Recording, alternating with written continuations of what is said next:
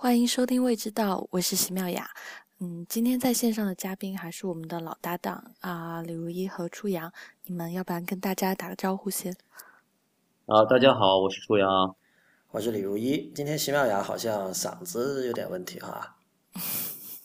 那个前几天有点生病，所以今天可能声音会比较小。嗯，所以注意身体。然后这次是真的嗓子有问题。你知道上次有一期那个 IT 公论，我当时因为那个周周边的这个环境的缘故，说话很小声，然后很多人以为我是生病了，但其实我没有。啊，嗯，所以这期我们还是先做一下这个对上一期听众反馈的跟进吧。呃，我看到新浪微博上有人说，这个 Y 小姐，也就是席妙雅，完全可以主持一档聊饮食类的 podcast，这不就是吗？对，对，我们现在就在主持。我我不知道，我不知道这位听众是不是只听过第一期啊？第一期还是由我主持的，但是从第二期，就是上一期开始，是呃席妙雅来担任未知道的主编以及主持人。呃，然后还有一个人说薇小姐略带腹黑属性。这我很意外啊！我也很好奇，这是从哪句话听出来的？对啊，明显是一个非常……秋阳应该怎么形容啊？腹黑的反面是什么？腹黑反面啊，其实我不是很懂什么叫腹黑。腹黑就是经常就是一肚子坏水，经常抱怨埋怨这个抱怨那个，然后说这个不好那个不好。哎，这不是说你吗？这不是描述你吗？我是很腹黑啊，我是很腹黑啊。对啊，我觉得。奇妙呀，完全是你的反面，好吧？呃，OK，我们这次看到那个对上次你们俩谈到的那个瓜子有不少反馈哈，我读两段来听一下。一个是那个在微博上，新浪微博上有一个叫撸 at 撸着串儿听小曲儿的人说，那个茶瓜子，不管是葵花籽还是南瓜子，外面绿绿的，看上去是抹茶味，吃起来也是抹茶味。但是外面那层包裹物是很不健康的，不知道是香精还是什么添加物。茶粉很贵啊，我想没有哪家炒货店会去买茶粉，或者用茶叶打茶粉，然后裹到瓜子外边。哦，我觉得这个这个听众说吃的这个茶瓜子，可能和我吃到的茶瓜子不太一样。当然，他说的这种是吗？我吃到过，上面有一层抹茶色的这种粉。那么，确实这种本身这种南瓜子呢，是其实属于是皮很薄，但是白色的。那么他说的这种我也见过，是抹茶色的，然后呃也是薄薄的。那么感觉好像是被染色过，确实这种不是很好吃。那我说的那种茶瓜子就是普通的南瓜子，白色的，但是是混杂在茶叶当中的，自然的吸收了茶叶的香味的。啊，这里我可以说一点啊，就是呃，我因为我原来在那个食品公司工作嘛，就大家如果以后在买东西的时候啊，就是可以去就是仔细看一下那个呃产品的 title，就是那个名称，就呃，因为我们国家那个就是商标审审查局规定，就比如说如果呃它是这个茶瓜子，它外面真的是。就是如果是真的茶粉的话，它的茶粉需要达到一定的比例，它才能够叫，比如说茶瓜子或者是绿茶瓜子。但是如果它用的是茶精，或者是它的茶粉比例是很少的话，它只能叫做茶味瓜子，或或者是这个绿茶味瓜子。所以以后大家比如说看到什么呃什么牛奶味的什么这种东西，基本上就跟牛奶没有任何八。关系，所以大家以后买东西的时候可以注意一下。哦，其实就像那些酸奶什么，都是这种什么苹呃，就是苹果味或者说是蜜桃味，对，呃，都跟对他们没有什么乳制品饮料这样子。对对对对，一般关系不大，也有可能有。对对，嗯，好吧，那我们今天的主题是什么？哦，对，呃，我们在。第第零期的时候，当时聊的鸡豆花呢，很多人就会觉得鸡豆花是一个很听起来很高大上的菜。那其实我们今天聊的就大家基本上都吃过。我们今天聊比较简单的食物，叫粥。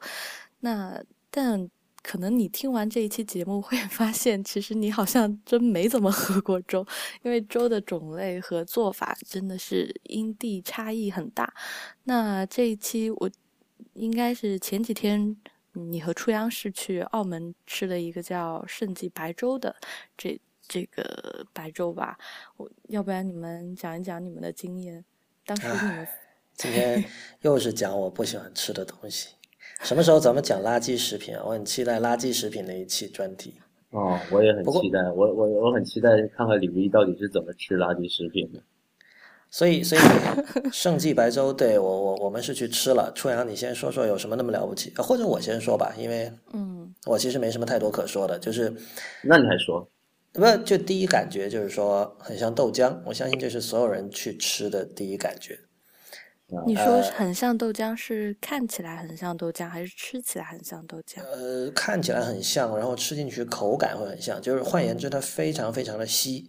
我觉得这一点其实挺反常识的吧。一般就是说会觉得，至少我我个人是觉得特别稀的粥，那我为什么要吃粥？我为什么不去喝汤啊？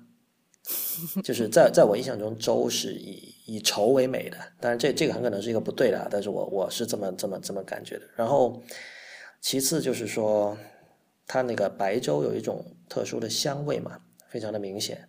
虽然我一直不太理解，就是白粥有什么好吃的，但是。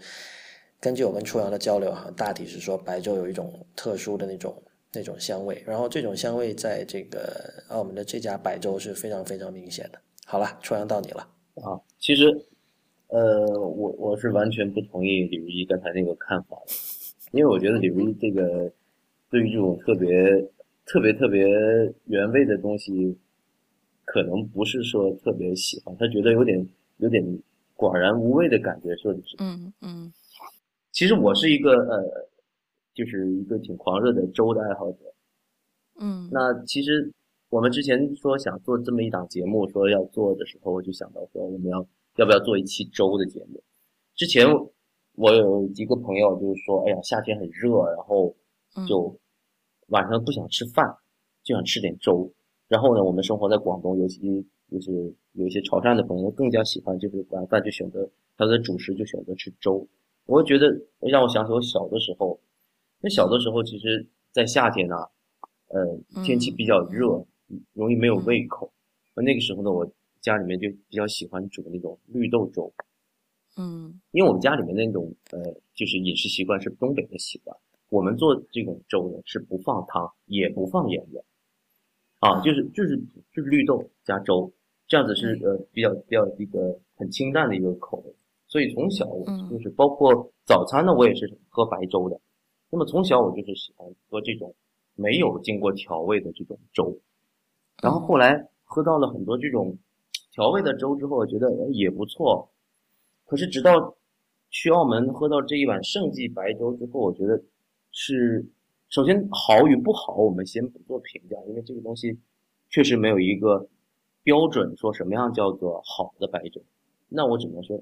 盛记白粥是一个很颠覆性的白粥，这个刚才李如意已经提提到，这是个颠覆性的一个白粥，是不是李如意？呃，我不知道是我吃粥的经验比较少，但是对我来说，就是确实我我没有想到会是这样的，就是特别稀，说白了就是非常的稀。平时我们我们说粥，你看你刚才李毅已经讲了，粥的话，呃，应该以稠为美。虽然我不认为要要以 稠为美，但是呢。至少它还是有一定的粘稠度的，可是这个这一碗白粥端上来，首先它的从颜色来讲，它是淡黄色的，甚至是米黄色的颜色，跟豆浆就非常的像。白色的是吗？不是，是是是真的叫白粥，但是是会泛着黄。对，其实是有一点像腐竹的那种颜色。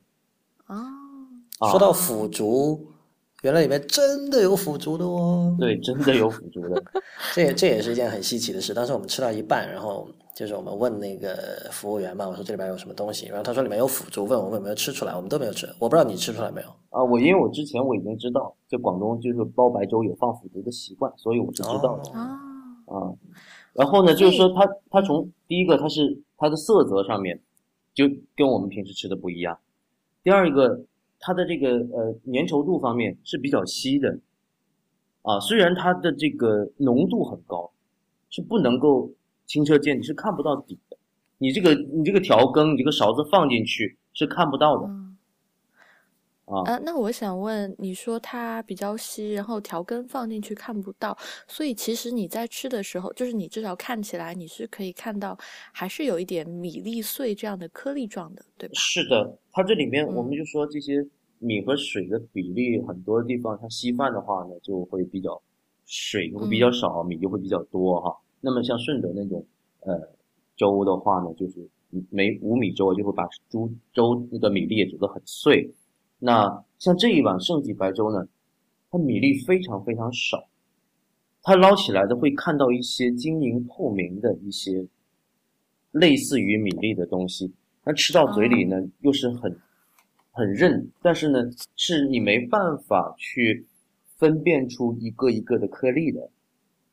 很韧的意思是说，你是说这个颗粒感本身是有韧劲的？呃，那这个韧劲是非常非常弱的，不是很韧的，其实。啊但是你可以看得出来，就是，嗯，因为我因为我知道他之前，因为我之前吃的时候，就是呃，我就问过他，他跟我讲过，嗯，然后呢，就是这里面是放了那个碱水粽的，碱水碱水粽，首先粽的碱水粽是粽子粽子一种，是加了碱的。那么那个那个这个碱是说加在粽子叶上，还是加在米里面？米里面的。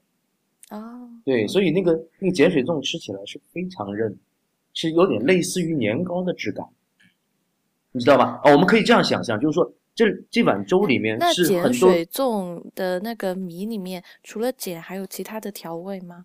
没有，碱水粽是蘸白糖来吃的。哦，明白，我明白啊。所以说，你可以把它想象这种质感是年糕，又可以把年糕切成米粒大小一样的在这个粥里面。当然了，其实这个盛记白粥它不是说单单只是用碱水粽来，它是用几几种香米，几种香米来煮。它加了碱水粽，也只是加了碱水粽里面的那个米的部分吧，没有加粽叶吧？啊，对对对，那当然了。啊，对对对，嗯，好，你继续说。就是说，呃，所以说它这里面加的东西，其实已经完全不像一碗简朴的白粥了。所以它除了米碱水粽以以那个腐竹以外，还会有什么？就就这几个东西。那听说还有银，就是白广东叫白果，其实就是银杏。啊，银杏。那但这个东西，呃，我没有没有明确的这种呃，就消息来源是非常确定说确实放了银杏。其实听说听有人说它这里面放。至于因为那天呃，其实挺有趣的，李如一问了一个呃很终极的问题，那个服务员阿姨。站在那边，刘如一说：“请问这碗白粥是怎么做出来的？” 然后那个阿姨的回答也是非常搞笑。阿姨说：“米有米，没有盐，我就知道这里面有米，没有盐。”啊，对对对对对，就是他他不太，他其实并不知道，这不太知道了。说白了，嗯。然后，但是，但我觉得他说的这两点很。是是最重要的两点吧，至少没有是高度概括性的。对于白，我觉得说的很好，白粥就是有米，没有盐，嗯，是吧？嗯，呃，因为呃，因为其实，在南方吃这个呃，在粥品里面放糖其实不多。如果是真正放了糖，可能是我们会叫糖水，呃，不叫粥，是吧？对，所以其实这个这个阿姨讲的是是高度概括性的一个东西，有有米，没有盐。但是我刚才讲的就是这一碗白粥是非常颠覆性的，因为我们平时都认为白粥。是一个非常朴素的东西，是非常简单的一个东西。可是，呃，它呈当这种这碗这碗这一碗白粥呈现出来是非常非常简单的东西。但是，嗯，它是就是很有 heart，是吧？很对，它投入了很多去调这个味。吃的时候就能够吃出，就是比如说它里面加了碱水粽，加了腐竹，加了那个银杏，啊，它。理论上，它的口味是会有不同的层次的，就是它不会，呃，一直都是米的味道跳出来。完全没有，完全没觉得有不同的层次，就是。我觉得 这个我我又反对了，就是说，因为可能，好好好，可能李如一对平时就不是很爱喝白粥哈，因为我我经常去到有一些呃一些食肆，就是提供白粥吃的地方，我我都会点一碗白粥来吃。比如说，嗯，去喝早茶的时候。嗯，那别人点这个呃皮蛋瘦肉粥或者说是窝蛋牛肉粥的时候，我可能会倾向于点一碗白粥来试一试他们家的白粥。我觉得一碗白粥可以至少说在某种水平程度上代表这个人这个这个家酒家的这个个对于粥的这个烹饪的水平啊。其实把白粥 即使做得好，其实很不容易的。所以我平时经常就点白粥喝。所以，呃，像你刚才说这个味道有没有什么层次？那平时我们吃的白粥呢，它其实要凸显的是米本身的那种香味。其实米啊，主要成分就是淀粉，没什么。嗯。那么，再好的烹饪呢，其实最多就是加一点点碱，但是又不能加太多。那么让然后另外一个火候。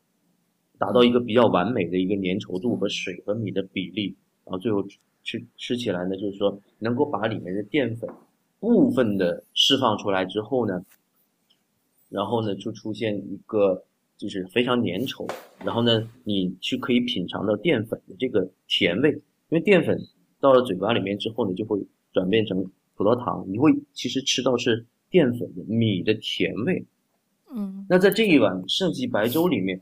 它不仅仅是只有甜味，这这一碗在盛记白粥里面，你是可以品尝到豆的香味。嗯，对。那么，嗯，再一者说呢，就是说除了豆的香味，你还有还可以感觉到一点点的碱味，因为它放了碱水粽嘛，它有一点点的碱味。所以说，呃，另外它那个白果的味道，确实我是没有吃出来，但是我是感觉其实对于。呃，平时的那种米的甜味被大大的削弱了，但反而那种豆的香味会提升。哦，嗯，明白了。因为我自己看，如果它真的是碎米碱水粽，因为碱水粽碱水粽的话，应该用的是糯米嘛。像广东的那个做味粥的那个粥底，就是熬白粥，一般都是百分之八十的长梗米，百分之二十的糯米。那这那个应该念念精米吧？米字边加一个羹，是不是念精米？长经啊！哎呀，糟了。没关系，我们经常读错字的。对我我我我也不是我也不是很确定。等 会等会我们查查一下字典，好吧？我们查一下字典，看一下是不是念经。对，所以这是碎米和那个水，就是碱水种出来的话，这两个在一起应该就是混在一起，应该就是碱的味道会跳出来，因为其实那个糯米本身也没有什么味道，那腐竹。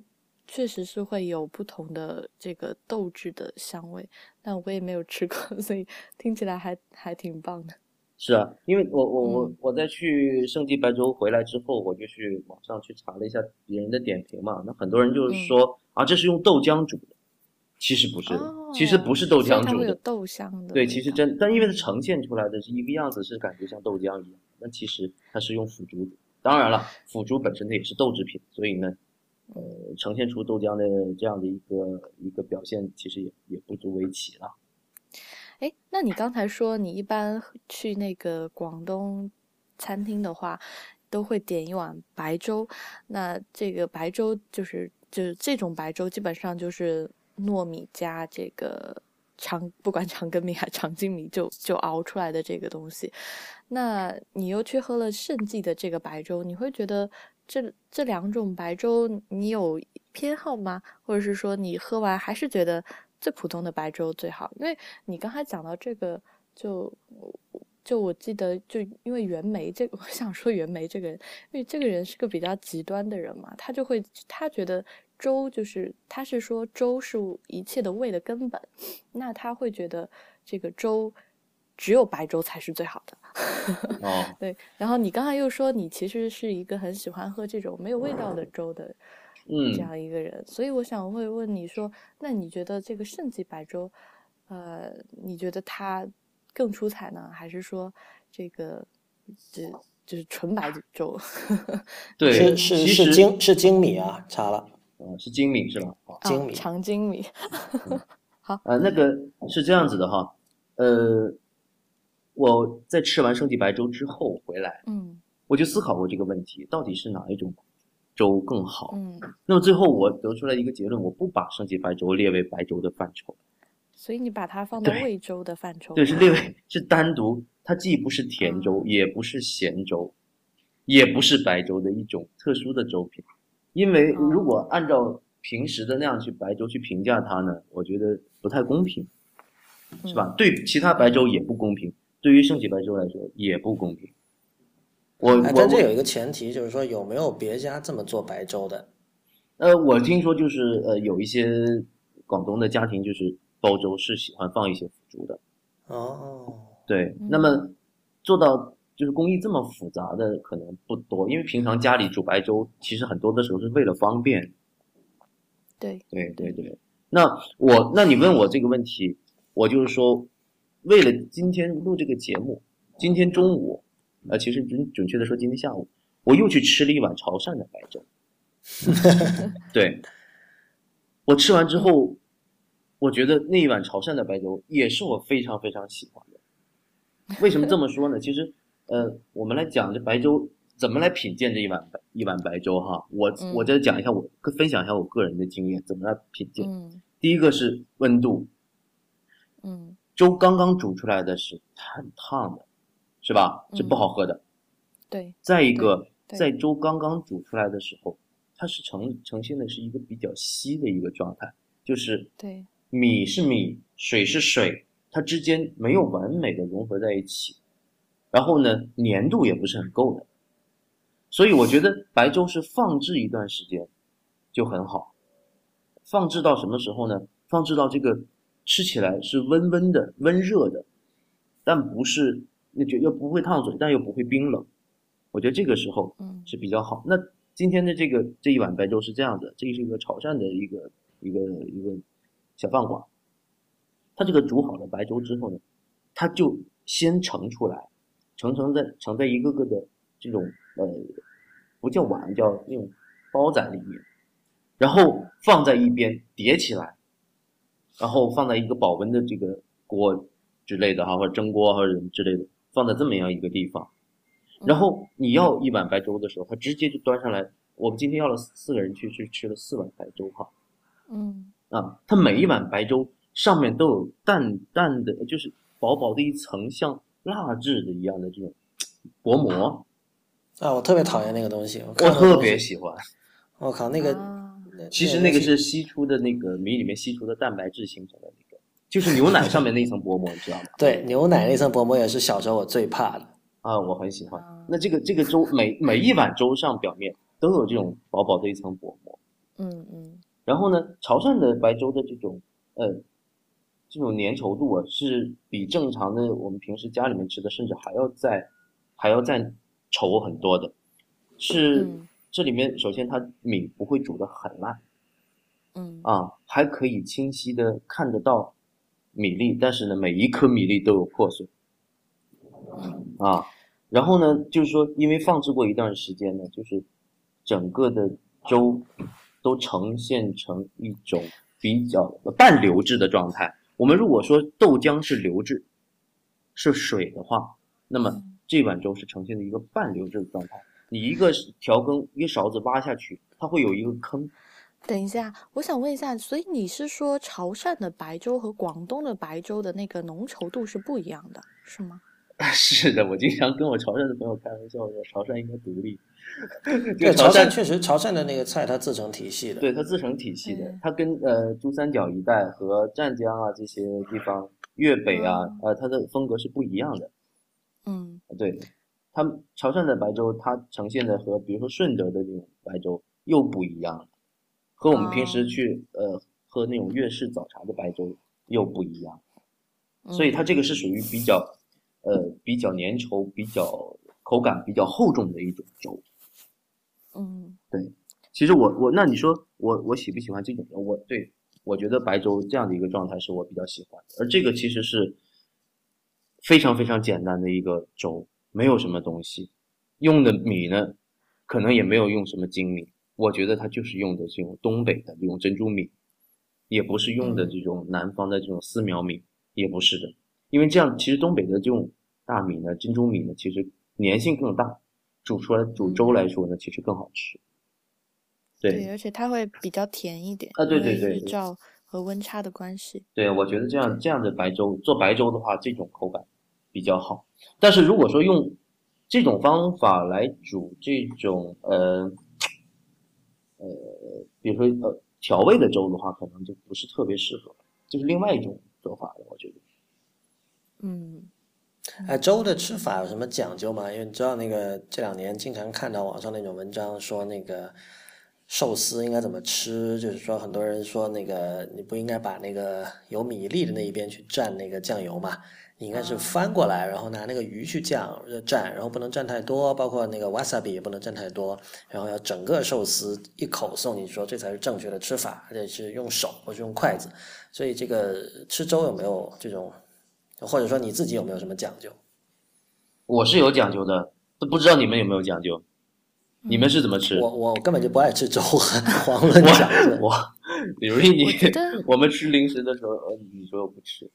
我们试粥的时候，你说我不吃，对啊，没没没到我出场的时候嘛，嗯，好吧。其实粥的话，呃，从技术上来说，就是单从你你怎么吃不会影响，就是会更好的吃到那个粥的味道。其实就是刚才初阳讲的，呃，你粥刚盛上来的时候。或者是说，你勾粥刚煮好的时候，你不要马上去动它，就是你要一定要让它待一会儿。这就是跟这跟烤牛肉，这个就是烤烤东西一样，就你这个东西在特别热的时候，就在高温的时候，它是整个它米粒是处于紧缩的状态的，你需要给它一定的时间让它回温，回温以后它的那个米粒重新就是膨胀开，吸收水分，然后它的那个粘稠度会更好。就是这样，其他你想配什么配菜吃或怎么吃都都可以。嗯，我有一点我自己喝粥的经验，就是说，其实这一碗粥，第一个是要放置一下，那么另外一个呢，这个是，呃，我发觉是这样子的，就是说，不要去搅动它。对，就是你不要过分搅动。对对，因为它这个一碗的粥，它呈现的它这个状态，最后呃达到了一个这种混。混浊液的这种一个状态，就是每一颗米粒呢都悬浮在这个地方，然后整一碗粥呢都是非常粘稠的。可是你如果说去搅动了它之后呢，可能会让它变稀，其实破坏了这种稳定的状态。我不知道这个搅动是不是真的会让它变稀啊？其实这个没有什么理论依据，但是比较有理论依据的说法是，呃，米大概在七十度的时候会糊化，糊化的意思就是说它的那个淀，就是淀粉会。呃，变软嘛，大概就这么去理解。但是如果它一旦低于七十度的时候，它的米是开始变硬、开始凝结的，这样是这个时候它水分会析出，所以你不断的去搅动，你的温度可能，我我想是温度可能会下降，或者是其他的，或者其实你不搅动，你放置在那，它温度下降了以后，它依然是米和水会分分离，就是一个就是就是慢慢不糊。糊化的过程好难讲。其实，其实我更在意的就是说，呃，它就是，其实我是喜欢它们更混合在一起，而不是分，而不是分离。对对，哦，不要它分离。米和水对比较，那应该是一个比较完美的悬浮在这个地方的一个状态，而且这些在这米汤里面也呈现的也是一个比较黏的一个口感的一个状态。所以呢，喝粥首先第最最上面第一层薄膜。我不知道应该叫什么，呃，我有一个朋友管它称之为周蜡，像那个蜡烛的蜡啊，周蜡。哎，我觉得确实很像蜡。对，我觉我我觉得这个其实这个这个名词很好，挺贴切的。对，首先呢，要轻轻的刮刮这个周蜡来吃。嗯。啊，刮完那个周蜡呢，就是从上面一层，永远都是只吃上面一层，就是这样撇起，这么拿拿这个调羹或者说勺子撇起这么一勺。在在最上层表层，第一个呢，它这个表层呢相对来说没有那么热，再一者说呢，这个不会破坏整整碗粥的这个稳定状态。嗯，对，然后每一直都在吃最上面的，一直都在吃最上面，直到吃到下面。哦，对，有意思。如果说你下去搅，就会变成米是米，粥是粥，虾是虾，这样子的一个状态。那其实我觉得哪来的虾呀？呃，我我们不一定说白粥嘛，对吧？我们还可以吃呃这个海鲜粥嘛，对不对？啊，哎，我想问一下，就是像那个你刚才说的盛记的白粥，就近乎豆浆那种状态了。然后现在广东也很流行所谓五米粥嘛，就这两种粥其实最终都是使得米粒在粥里的这种存在感变得非常的稀薄，对吧？但他们但但他们但他们美学上是完全不一样的哈。我有一个问题，因为我没有吃过五米粥，但是我我听朋友说过，按五米粥的做法好像是说把米会滤掉吧？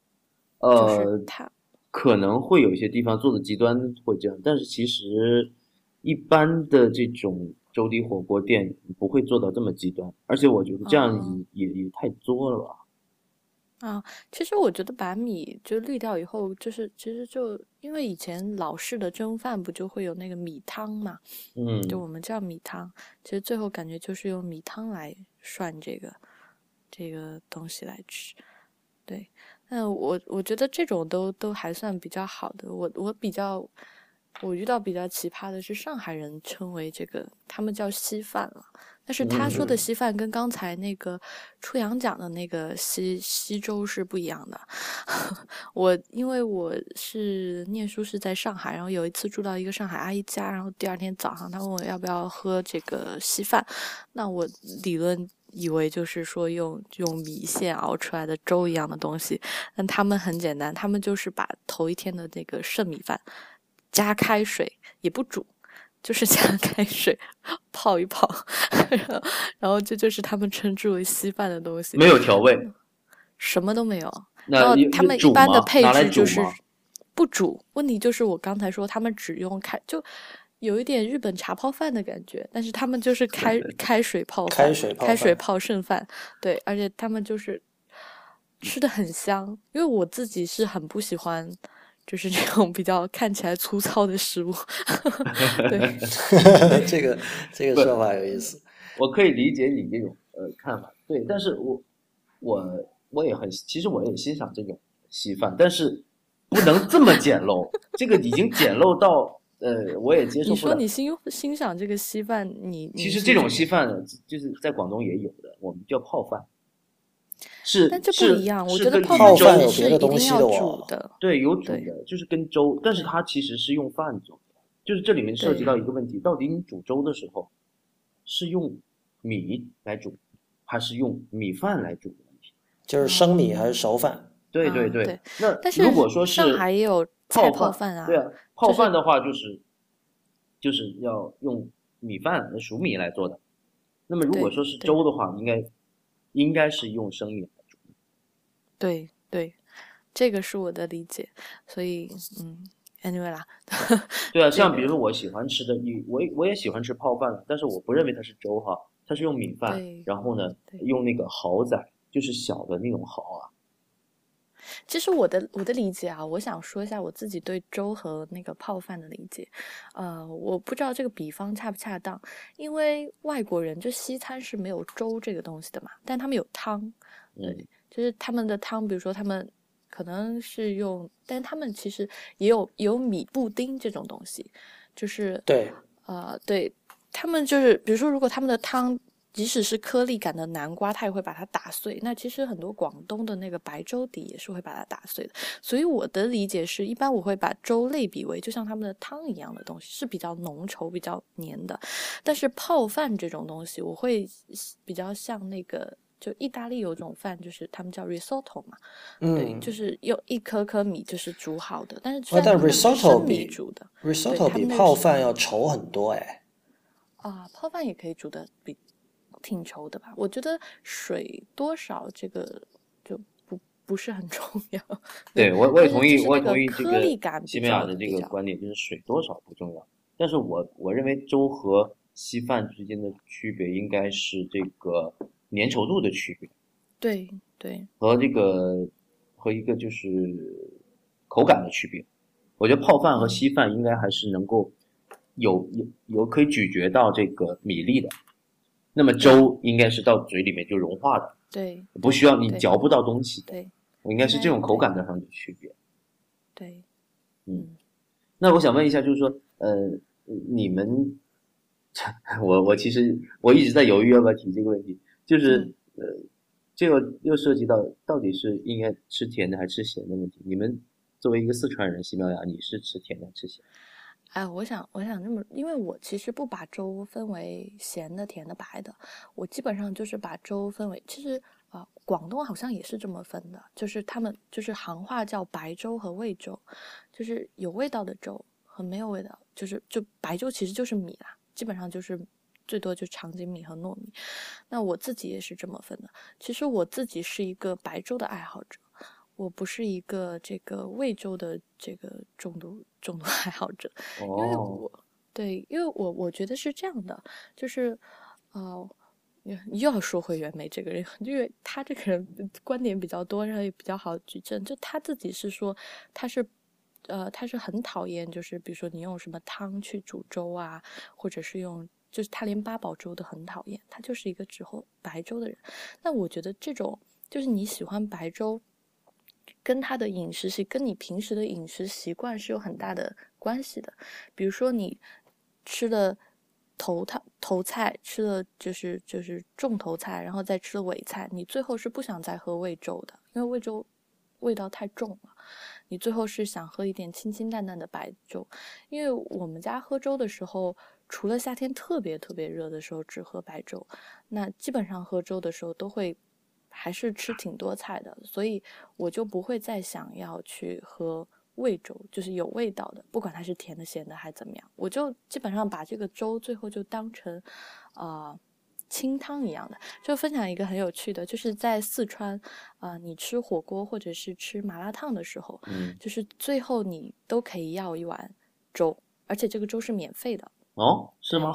对，哦，你可以要有米的，也可以要无米的，就是就米汤。对，就是最后就我我个人觉得，我就是袁枚说说这个观点，以及我比较多吃白粥的一个观点，我其实是把它当成一个最后就是。清清嗓或者就叫清理胃腔、口腔的这样一个，我明白了，我明白了。也就是说，这种粥在你的这个饮食体系里面，它的地位是不能等同于其他菜品的。对对啊，它其实相对是处于一个相对次要的一个地位上的，可以这么理解吗？对，哦哦，就它的功能性很强了，就像漱口一样。听你说，哦，也。可是我不这么认为，就是因为 因为不能说是漱口吧？对，漱口漱口比较难听，但你刚才已经说了，其实是是把我认为是把你的那个味觉恢复到一个原有的状态，就是他完成了整个整整个晚晚餐或者是午餐。对，这是这一这一次这这一个 dinner 里面的最后一个结束的一个一个手续或者一个这个程序，最后一个程序。它有没有一点像那个，比如说日本吃寿司或者中间吃那种姜片？你知道姜片的作用是让你的胃清口吗？对对对，有没有这个功能？我听你说好像是有的。呃，但我不会在中间喝啦。啊，OK，就你喝完之后没有别的了。对对，就是最后喝。对，但是我因为我其实一直很，因为我就像刚才初阳也讲，就是东北也没有喝，就是。像广东那么味道复杂的粥和潮汕味道那么复杂粥，其实四川也没有。呃，就是大部分跟米味道比较浓重的这个东西都是泡饭啊或者这一类的。所以我我也很好奇，说为什么就是广东人就是喝粥的时候，就是熬成那么稠的时候还喜欢加那么多东西进去？那我后来就在想说，是不是呃？因为比如说他早饭喝粥的时候，可能一碗粥的这个能量是不足以补充他一上午的劳作的。比如说艇仔粥最开始不是在那个船上卖给那种劳工的嘛？那可能你在里面放点虾或者放点鱼片之类的，你的蛋白质或者说你的能量就就就能补充好。我我想我其实不这么认为。首先我从那个是这样的哈。我当时我曾经也有过你这样的一个思考，就是说，因为我很小的时候呢是从北方搬到来广东哈，那么我当当时第一次吃到有调味、有里面有东西的这个有有菜、有海鲜、有肉这样的粥的时候，我的世界观是被颠覆了的，我就觉得哇，这个粥还可以这么做，但实际上你吃一吃，你觉得啊是很美味的，是吧？对，对吧？这样的粥是很美味的。那么你刚才讲到了是，你把这个粥是在整个这个饮食系统是放在一个相对次要的位置上。可是，在这个广东的这个饮食里面，它如果做出一个很特别的、精心调制的一个粥的时候，它是可以单独作为一个菜品存在的。对，这就是像我们有些地方，他们就是做这家店就是做砂锅粥，或者这家店就是做水蟹粥，这家店就是做黄鳝粥，他把他就是精心调制了这样的一锅粥来作为他的主菜。这我同意，这我同意，啊，就是基本上我我的这个食用粥的方法就是把它作为我这个一个。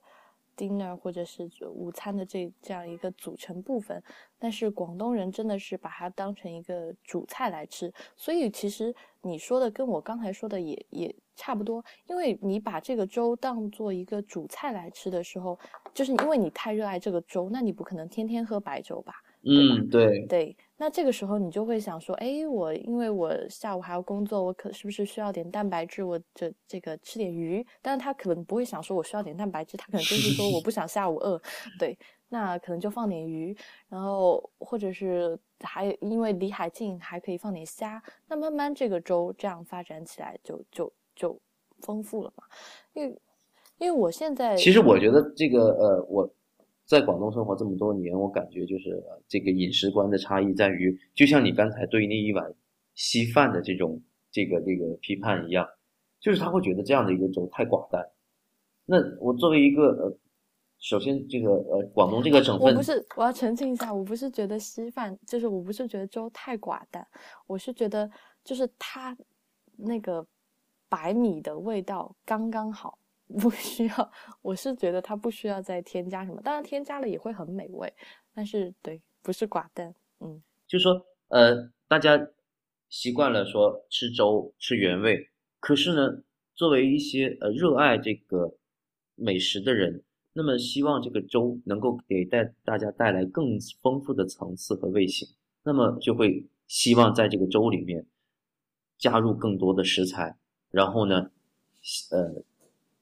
啊，来来来，实现自己的一个对粥的一个一个想象，最后出现了这个呃朱红粥啊，然后黄鳝粥啊，田鸡粥啊，然后什么拆鱼粥、拆蛇粥啊，这样子的一个呃有丰富的层次的调味的粥，而在这样的粥里面呢，这个粥本身这碗稀饭的这个这个米和这个水组合形成的这个粥底，它仅仅就是一个底料。而是一个这个呃这一道菜品的一个组成部分而已。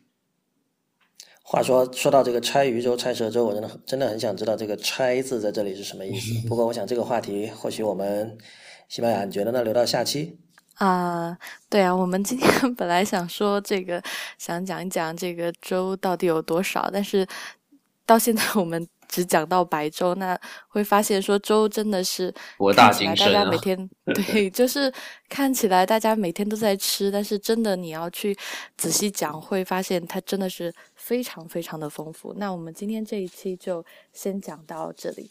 那希望啊你能够 对，如果你有更多关于这个白粥的这个好的这个推荐，也可以告诉我们。那我们这一次的周就讲到这里。那我们以后有机会再讲更多这个粥的选择和种类。对，谢谢大家今天的收听。同样还是很欢迎大家通过我们这个社交网络向我们反馈。目前未知道还是一个打引号的寄居于 IT 公论下面的节目，所以大家可以通过新浪微博 IT 公论公平的公论点的论，或者 Twitter、Instagram 和微信公众账号的 IT 公论全拼向我们反馈关于未知道的意见。嗯，OK，那我们下期再见。嗯，再见，大家再见，拜拜，拜拜。